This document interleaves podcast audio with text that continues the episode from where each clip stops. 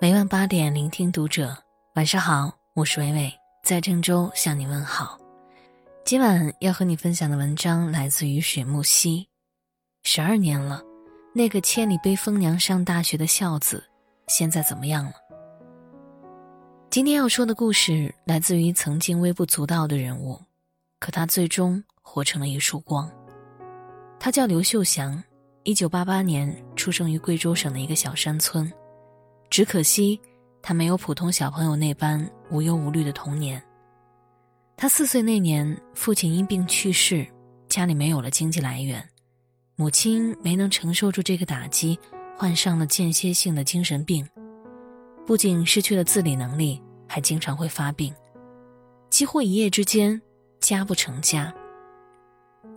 好在还有哥哥姐姐们，他们一起种地和照顾母亲。维持着最基本的家庭生活，但这样的生活也没能坚持多久。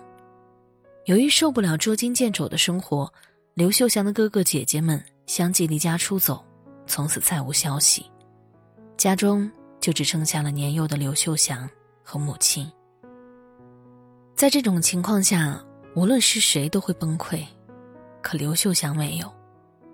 还在读三年级的他，突然就成了一家之主。才十一岁啊！其他这样年纪的孩子还在父母的庇护下快乐成长，可他却被迫早早成年了。常常天还没亮，他就要起床种田和砍柴，为一天的生活早早做准备。小小又稚嫩的肩膀在磨练中也变得越来越坚强。可即使生活再难，他也从未想过放弃读书，因为那是他唯一能看到的希望。虽然并不清楚读书可以带给自己什么，虽然那个希望遥遥无期，可读书依然是支撑他的全部力量。那时学校离他家很远，远到来回需要四个小时，而回家之后还有农活和母亲需要他照料。可他依然咬牙坚持。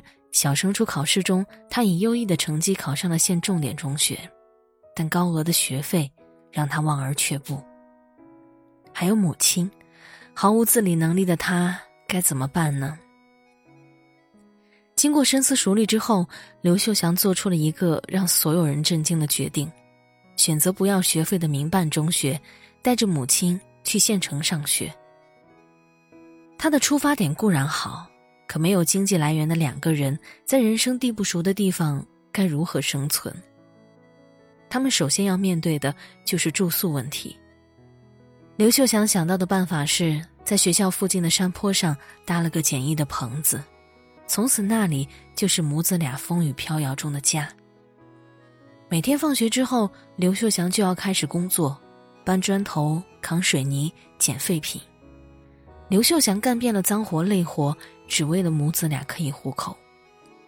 没有菜吃，他就跑到菜市场捡些别人不要的菜叶煮着吃。一个正长身体的小伙，为了梦想与母亲，只能一再透支自己的身体，以至于只有八十斤。这对于很多人来言不可思议，却是刘秀祥经历的真实人生。上了高中之后，由于课业繁重，他只能下了晚自习再去捡废品，从深夜捡到凌晨四五点，回来洗把脸再去上课。长时间的营养不良和缺乏休息，让刘秀祥的身体不堪重负，最后只能带病参加高考，结果不幸名落孙山。这对于刘秀祥的打击是巨大的，他可以承受住一切厄运，可以忍受生命中的任何疾苦，可他无法接受梦想落空的现实。他用生命在读书，可命运却无情的抛弃了他。这是他一直以来的精神支柱啊。在理想与现实的撕扯之中，他无意间看到曾经写下的一句话：“当你抱怨没有鞋穿时，你回头一看，发现别人竟没有了脚。”这一句话犹如一记耳光打醒他。是啊，比起那些没有亲人的孤儿，他至少还有母亲。虽然他无法照顾自己，可只要他在，他就还有一个家。而且扛过了那么多磨难，现在已经看到了曙光。他又有什么理由放弃呢？痛定思痛之下，他决定复读，可复读就意味着需要钱，他哪来的钱呢？万般无奈之下，他只能去找一所民办学校的校长，在遭到反复拒绝之后，第五次的时候，他跪了下来。这一跪，跪出了他与母亲的未来。二零零八年，他终于拿到了梦寐以求的大学录取通知书，那一刻，他激动的无以复加。可在短暂快乐之后，他发现学费要几千块，那对于他而言，无疑是天文数字。接下来的路该怎么走？他决定利用假期赚足去大学的路费。到了学校之后，无论学校开出什么条件，他都愿意，但他绝对不会放弃上大学。就这样，他带着母亲来到了山东。也就是在那时，他的事迹引起了媒体的关注，随后几十家媒体相继报道了他的故事，许多爱心人士纷纷向他伸出了援手。但这突如其来的关爱没有让他失去初心。他感谢众人的好心，拒绝了大部分资助。只接受了学校为他和母亲安排的住处，他当然知道接受捐赠会让他过得轻松一些，可也许就因此失去了自食其力的能力。之后的人生一如从前，除了学习之外，他把所有的时间都用来照顾母亲和打工。毕业那年，很多单位都向他伸出了橄榄枝。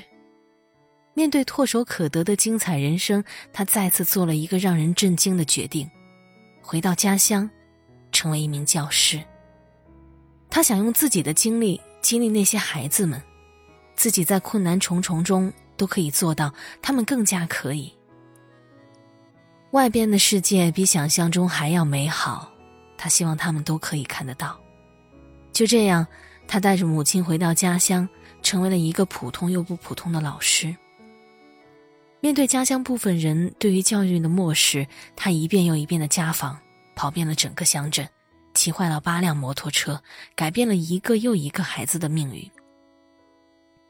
他还在租房子，却把一大半的工资奉献给了学生。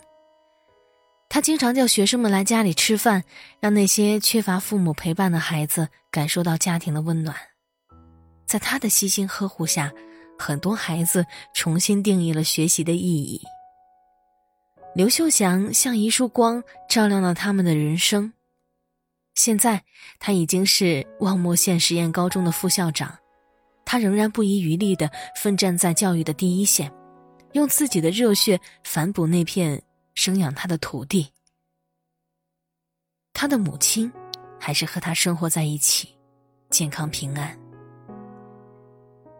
一个人可以怎么活？有人选择醉生梦死，有人选择肆意而为，也有人选择默默奉献。这当然都是个人的选择，我们无从非议。可刘秀祥却用自己的实际行动感动了无数人。如果换一个人经历他的人生，可能早就对命运缴械投降，自怨自艾的过完下半生。但刘秀祥赋予了人生不同的注解。让人热泪盈眶的是，他不仅改变了自己，还用善良温柔了整个世界。